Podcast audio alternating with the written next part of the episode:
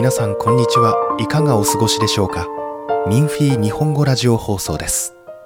この時間はファールンゴン学習者の修練体験談を朗読でご紹介します。今回は富士の病が治り周囲の人は驚いたという体験談の第2回目です。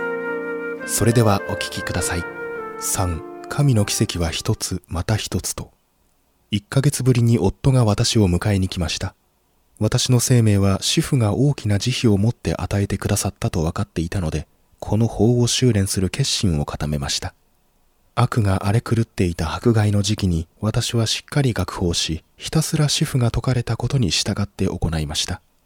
主婦が私に自覚させ加護してくださったので私は生死を放下して缶を一つずつ乗り越えました。生死を放下できればあなたは神になり生死を放下できなければあなたはやはり人間です。米国法営での説法ニューヨーク法営での説法。そして奇跡もまた私の身に現れ続けました。私は理性知恵慈悲において精一杯努力しました。当時村で私はたった一人修練しており大勢の人がテレビのデマを信じていたので私は自分自身の原稿にとても注意し理性がはっきりしていたのでくどくどとうるさくて理性的でない感じを人に与えたことはありませんでした。私は体が良くなったばかりの時力仕事をするのに苦労しましたが忍びがたきは忍びうる。行いがたきも行いうる。天保輪を思い出しました。できると思えば必ずやできると主婦は説かれました。何度も頂上を感じて驚きました。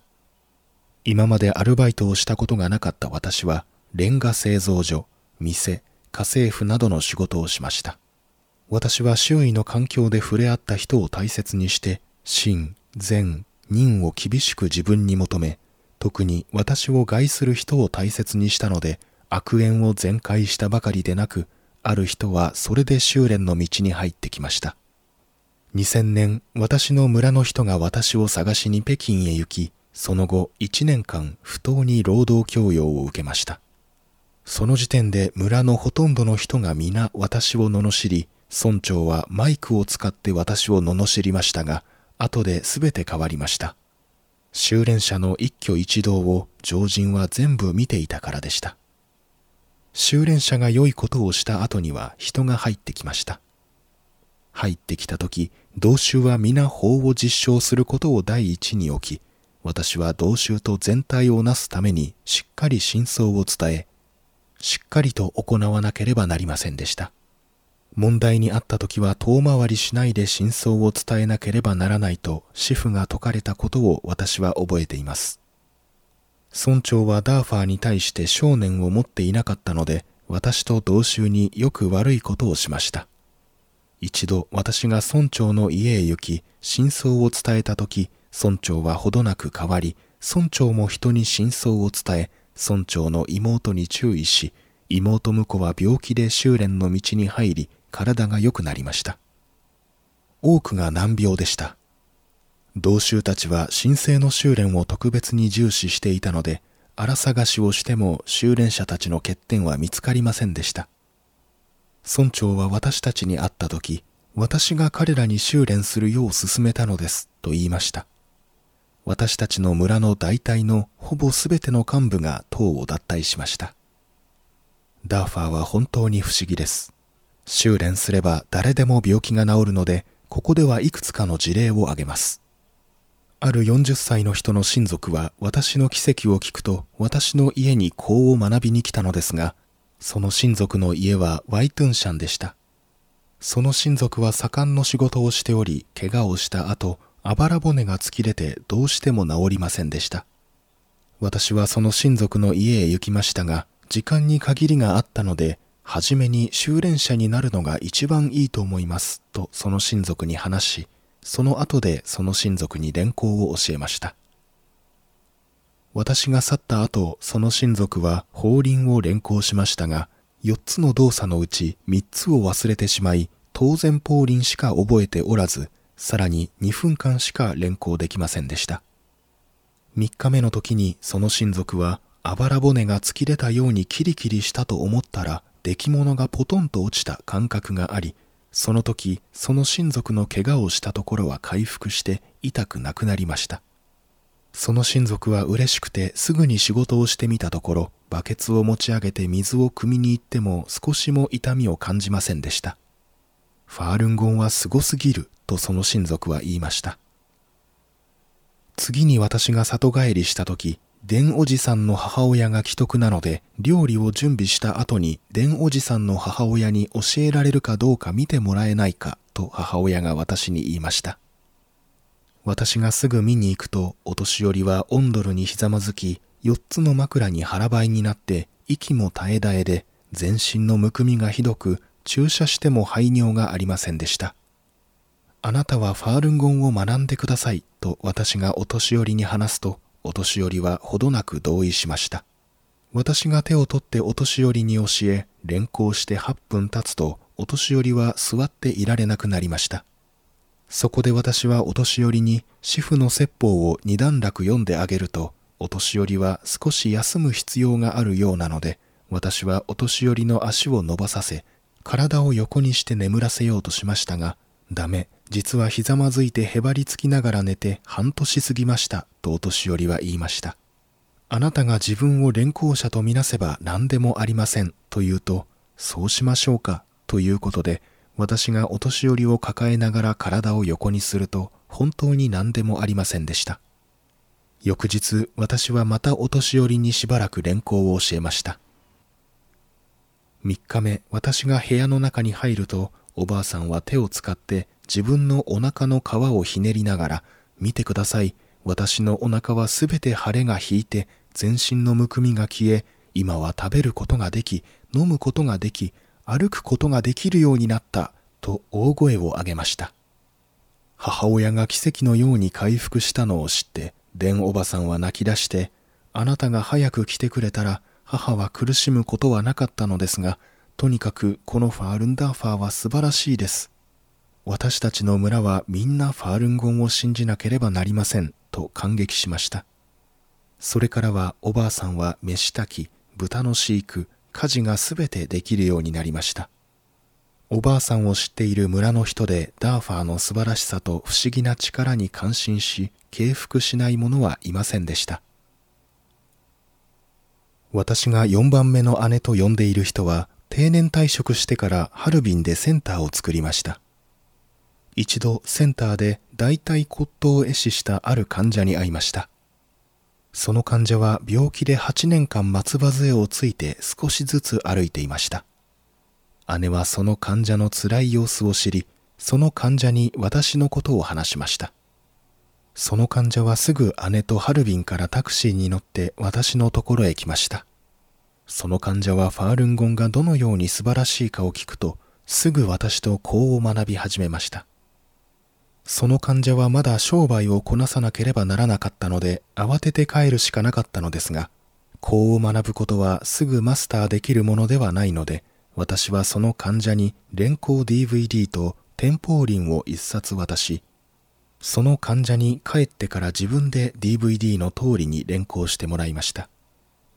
その患者と姉が出て行ってから、こんなに遠いところから彼女たちはこう学びにやってくるなんて、このような縁はめったにないですが、帰ってからもし連行 DVD の内容をつかめずマスターできなかったらどうなる？と私は思いました。私は責任を取らなければならないでしょう。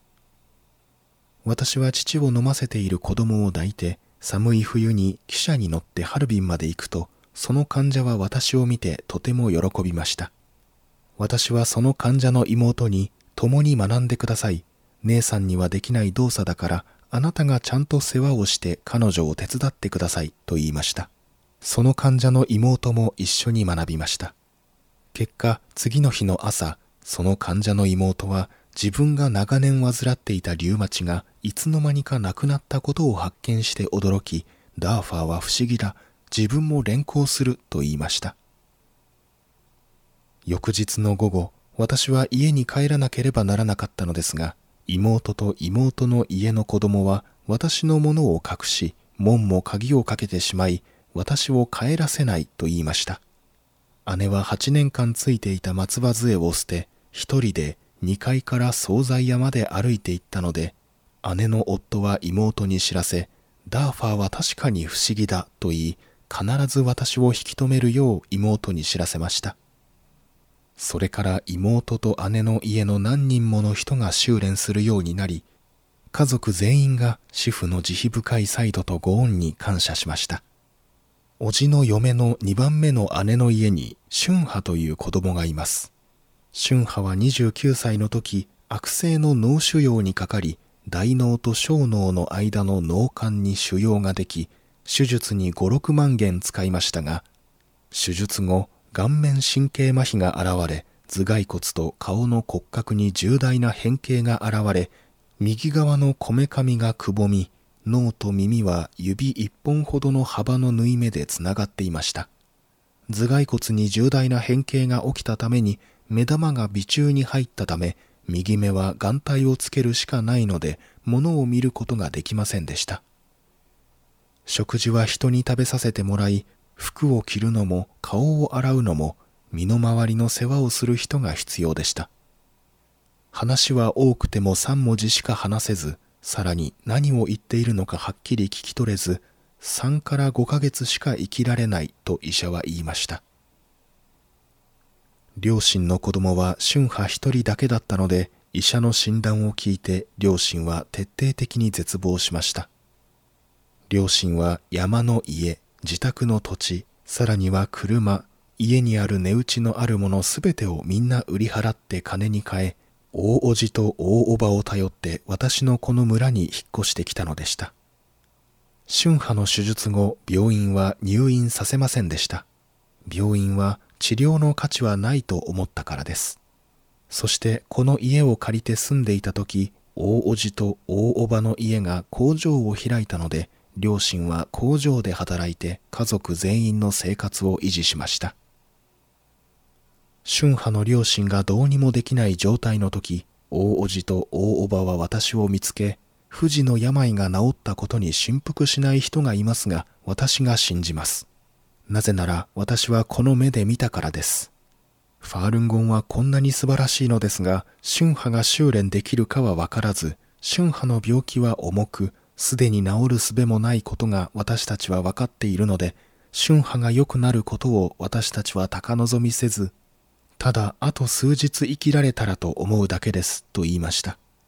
ダーファーは万能なので真心を持って習いたいのなら問題ありませんと私は春波の母親に言いました。春波の母親は喜びかすかな望みを持って春波に連行を教えるよう私に頼みました。最初春波は全然立っていられなかったので私は春波を壁にもたれさせ他の二人の同衆と一緒に手取り足取り春波に連行を教えました。結果春波は一日に一つの変化があり二日目には眼帯を取り外して目も元の場所に戻って物を見ることができるようになりだんだんはっきりしてきて会話も理解できるようになりました。5日目になるとひたすら飲んでいた薬を飲まなくなりました。連行して十数日後には生活できるようになっただけでなく家事ができるようになりました。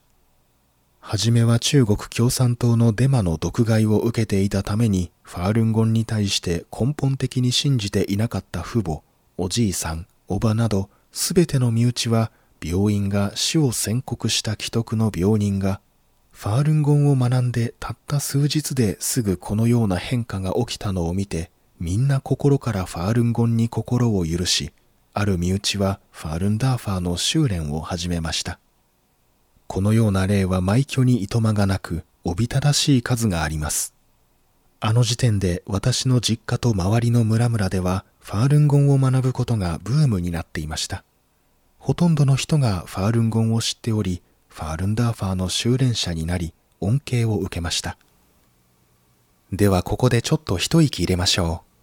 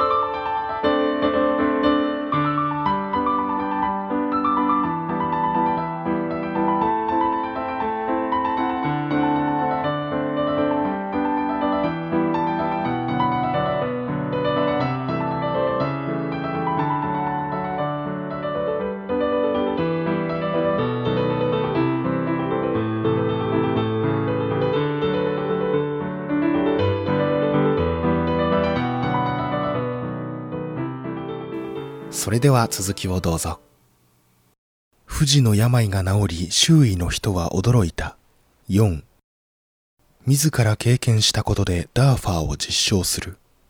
1999年7月20日、江沢民をはじめとする中国共産党はファールンゴンへの迫害を始めました。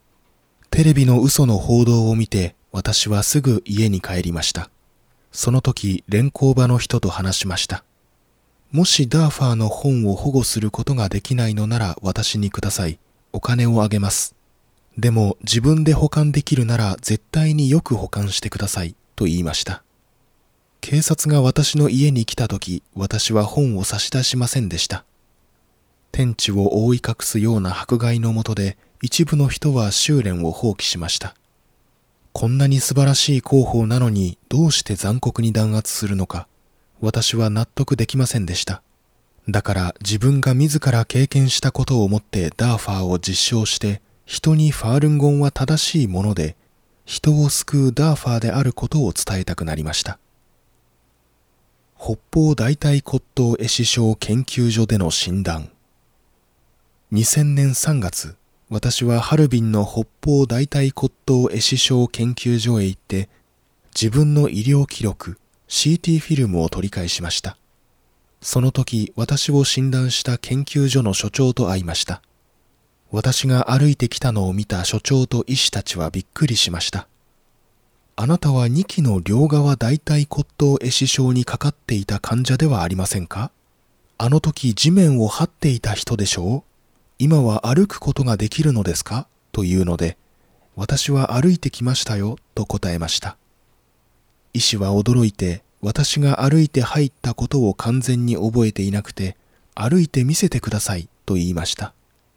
私は部屋の中を歩き始めました。私は自分がどんな家事もできるようになり、家を建てることやアルバイトまでできると話しました。医師が私のことを聞くと、私は笑うだけでした。どうしたことか早く話してくださいと言いました。超医師はすぐ私の医療記録を探しましたが、私が1回分の薬をもらったという記録だけだったので、これは決して薬の効果ではありません。どうして良くなったか早く話してくださいと言いました。私は真面目に、私はファールンゴンを修練して良くなりましたと言いました。ちょうどその時、隣で革のコートを着て診察を受けていた警官がすぐ私を押しながら、後で一緒に警察署へ行きましょう。どうしてファールンゴンのことを話すのかというので、話すことも禁止ですか？これは事実です。と言いました。張医師もすぐに、確かにこれは事実だ。認めなければなりません。まるで奇跡です。と言いました。その警官も聞いて静かになりました。張医師は私に CT スキャンでもう一回検査して私の足がどうなったかを見ると言いましたが、私はもう良くなったのになぜ無駄にお金を使うのですかと尋ねました。すると張医師は、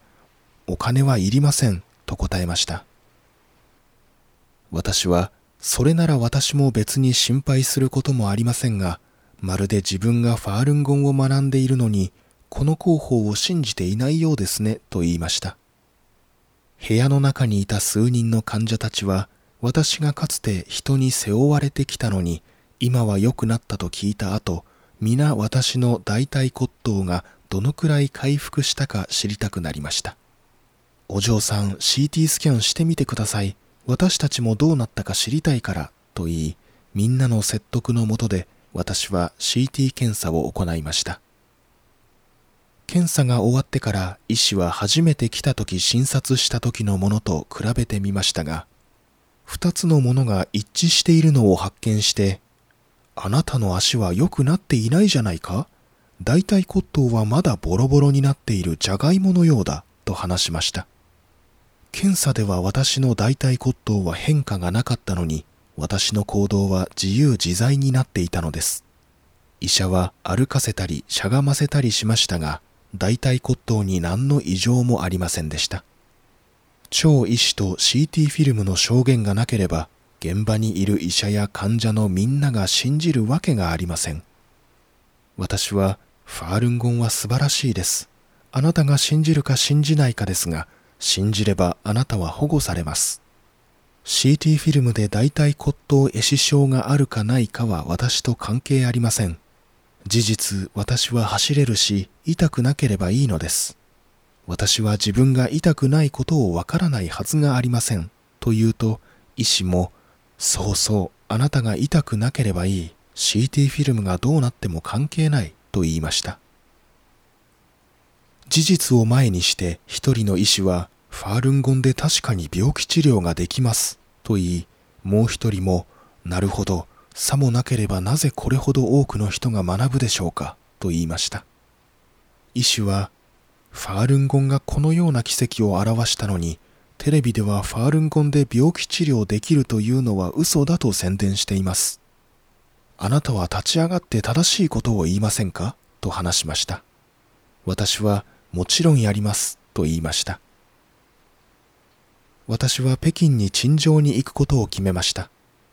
父は私が北京に陳情に行くと聞くと嬉しそうに誰も行かなくてもあなたは行くべきだ。あなたの命はダーファーがくれたものだから。あなたが北京で死んだとしても私は後悔しない。あなたが半身不随になっている時に死んだと考えるから、と言いました。家族は北京までかかる費用を人から借りました。私は先に民衆の陳情を受け付ける場所に行って、騙された人たちに自分のことで真相を伝えようとしました。民衆の陳情を受け付ける場所について CT フィルムと診断書を彼たちに見せた後、そこの人たちに政府はなぜ嘘をついてファールンゴンは病気を治療することができないというのですか？と言うと、ある人は私が陳情に来たファールンゴンの学習者ということを知り、610弁公室に電話をかけ、人を呼んで私を610弁公室に連れて行き、また警察署に電話をかけました。警察から二人が来ました。彼らは私を阿城警察署に連れて行きました。以前の私は歩くとき、片足は少し引きずっていましたが、あの日は階段を上がるときと下るときに少しも引きずらず、足が正常になったことを発見しました。私が自分の状況を説明した後、警察署の人は、今日、村、生産大隊の役所へ電話をかけて、このような人がいるかと尋ねたら、いるという返事でした。役所の人たちは電話で、この人はもともと大腿骨頭壊死で半身不随だったが、ファールンゴンを修練して回復しました。彼女の家は貧しくて治療するお金がなく、家も売りましたが、いくら治療しても治らないので、実家に帰りましたが、その後連行して回復しました。と積極的に説明してくれました。警官たちは本当のことだったと知り、私が持っていった CT フィルムと診断書を見て、電話をかける勇気がなくなりました。受付の警官は、これは本当のことだ。私も功徳を積まなければならない。と言いました。彼らは私を留置所に拘禁するはずでしたが、受付の人は CT フィルムを見て本当のことなのでファールンゴンが良いものだと知りました。功徳を積むと言ったのも彼でした。私は彼にファールンダーファーの本を大切に保護することも功徳を積むことですよと言いました。もう一人の警官は、あなたは深くはまったねというので、私はファールンゴンから多くの恩恵を受けたと答えました。外にいる警察官は、このファールンゴンの学習者はどこで捕まえられたの？と尋ねました。中にいる人は、捕まえられたのではなく自分から来たと言いました。外にいる警察たちは大いに笑いながらこう言いました。ファールンゴンはすごい。捕まえたくても捕まえられないのに自分でよく来たね。受付の人が私に、私も本を読んだことがあるけど、五十肩が治らないのはなぜですか？と聞きました。私は、本を読むだけではなく、真、善、任に従わなければなりません、と言いました。彼は何回も繰り返して、私も功徳を積まなければいけませんね、と言いました。私をどうするかについて警察署で2時間の会議が開かれましたが、最終的には私を帰らせることになりました。家に帰ったら、舅の体に奇跡が起きました。もともと舅の足には大きなコブがいっぱいで、股から足首までありました。杖をついて病院に行って20日経っても治すことはできませんでした。脈管炎が血栓になっており、治療するほど病気が重くなるから足を切断するとお医者さんは言いました。舅の病気も私と関係があると私は思いました。邪悪は舅の病気を利用して私が陳情しに行くのを邪魔していたのです。私は舅の面倒を見なければなりませんでした。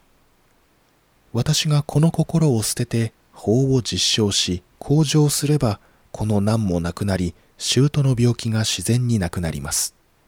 私は陳情に行くことにしましたがそうすれば姑の面倒を見る人がいなくなって彼が頭に来ることになりますが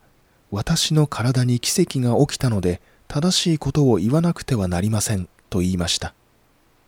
舅は確かにそうですねと言って私が行くことを許しました。実際は私が帰って2日経ったら、舅の足の大きいコブがほとんど良くなって大豆のように小さくなりました。私は、あなたは私が陳情へ行くことを指示したので恩恵を受けました、と舅に言いました。彼は十分に賛成し、その時から時々ダーファーは良いと言っていました。第2回目はここまでです。富士の病が治り周囲の人は驚いたでした。皆さんいかがでしたか？他にも体験談を読んでみたい方はミンフィーネットのウェブサイト jp.minghui.org jp.minfi.org まで。それでは今日のミンフィー日本語ラジオ放送はここでお別れです。次は第3回の放送でお会いしましょう。